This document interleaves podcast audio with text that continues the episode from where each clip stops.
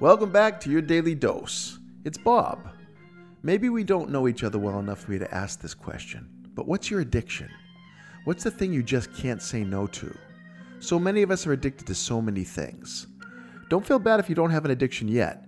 Nick and I are living proof that it's never too late to develop one. In today's dose, Nick and I talk about the joys and the perils of our chosen addictions. Although they're not the kind of addictions that will require rehab or methadone, they have a hold on us nonetheless. Enjoy. My parents used to used to give us church money and then send us off to church and then sit there smoking cigarettes, eating donuts, and reading the newspaper on Sunday mornings. I liked their church better. Uh, That was their relaxing time. that was how they knew God was taking care of us. I mean, it's like you're going to get a better babysitter than God, right? So they send us off to be babysat by God while they do their things. And there were times when they did other things because we caught them. We came home early from church, uh, and the thing was, it was their time. It was their time to reune and to connect. Uh, but but I always thought to myself, when I when I'm growing up, that's how I'm going to spend my Sunday mornings. It's not going to be sitting in a church sweating, listening to some dude up on an altar talk to me about the way I should live my life. I'm going to read the funny page and eat donuts, maybe Nice. smoke a cigarette. I don't know. Maybe. Maybe actually, nah. I've tried that before, and I can't smoke cigarettes. They just they don't work for me. I, it's usually too hot to smoke a cigarette. First of all, Well, because it's fire, right? yeah, I mean, it's fire in your mouth, it's fire in your throat, and I yeah, it never did anything for me. And I think I'm I'm like I'm very conscious of being addicted to anything to the point where I'm scared of certain things. oh, Like I'm not going to try it because of the health factor, Right. or the risks that are, you know go along with it. You're gonna like it too much. I just yeah, I don't want to be addicted to anything. I feel that I I don't want to be addicted to any more things. I guess is my Yeah. situation because I have things that I need in my life. Sure. uh, Patty's one of them. To be honest with you, I I'm addicted to that human being. But there are other things. I know I have that personality, and I too fear that like I I will never do cocaine or heroin or crystal meth because I feel sure there'd be something in those drugs that I go, you know, that speaks to me.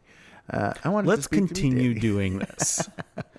Let's keep doing it. who can speak to the voices that come from your biology. Yeah. Because this is the thing. I think they're often stronger than the voices that come from our consciousness. I, I have a father who's got a lifelong addiction to cigarettes. And I saw this beautiful piece of art by Damien Hirst. He's this British artist who does some incredible installation pieces.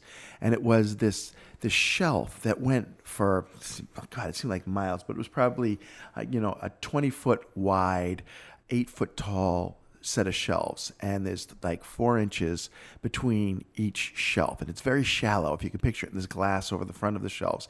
And all along all the rows of those shelves are stubbed out cigarettes and the title of the piece was enough love for a lifetime. Oh. Right?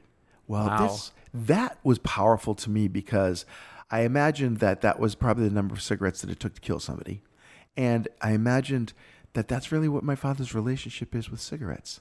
It's the longest love he's had in his life. Mm-hmm. He's not had a relationship with any human being longer than he's had a relationship with cigarettes myself included you know and i've been on the planet for 58 years he's been smoking since he was 14 you know and now he's pushing 82 so it's it was interesting to me how that piece of art changed my view of my dad smoking to one of almost understanding that it's something more important to him than just sucking smoke into his lungs. It's a familiarity. It's something deeper. way deeper. yeah, the only I, I think the thing that I would like to be less addicted to is that that sweet tooth.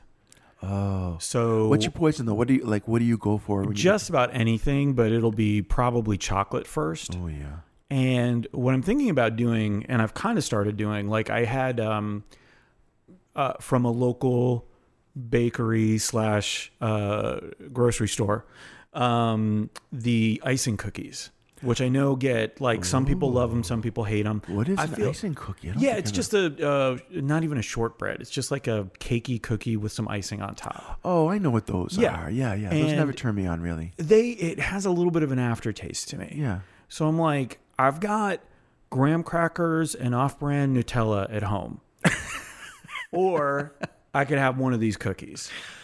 Oh, yeah, that's that's an unfair choice. You have to have the cookies then. That's, No, no, I like the off-brand Nutella is really Oh, good. Why are people so into Nutella? I don't.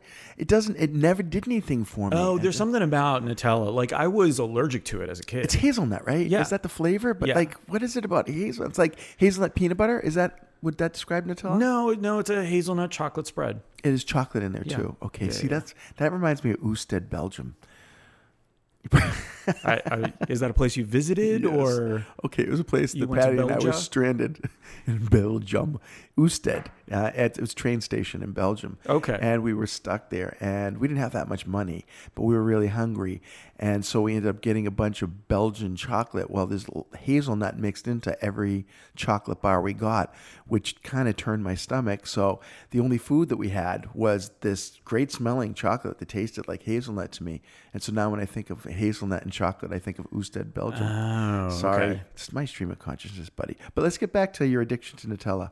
Uh, you, Well, addiction to like if I want to, I want to pick the better dessert. So if there's some ho hos, ho hos are wonderful. yeah. But if I can have a Gideon's cookie instead, Oh yeah. Mm, some days though, cookies. some days the ho hos. it's right there. It's peel- already ready already. You can't peel a Gideon's cookie really. Not like you can peel a ho ho. oh, maybe I'm thinking of something different. Yeah, isn't it? Is that ho-ho? a banana? Are you thinking of a banana? Oh, a ho ho. A ho the same as a Swiss roll, right? It's like it's a little oh, roll thought it of chocolate cake with with a cream in the middle of it. sure. Or is it like a ding dong? That's like a, a chocolate cake that's completely coated in chocolate with with I thought the cream was inside. cream yeah. in the Yeah, but the the ho ho I'm thinking of it's rolled up like Ho-ho. ho. it's just fun to Just say keep that. saying that. Honestly. Hey, it's Nick. Thanks for listening. As usual, Bob was right. A ho ho is the same as a Swiss roll. Ho ho. I saw them at the grocery store recently, and because of my sweet tooth, I was tempted to buy them. It took a lot of self control not to. Instead, I got the zebra cakes from Little Debbie. Have a great day.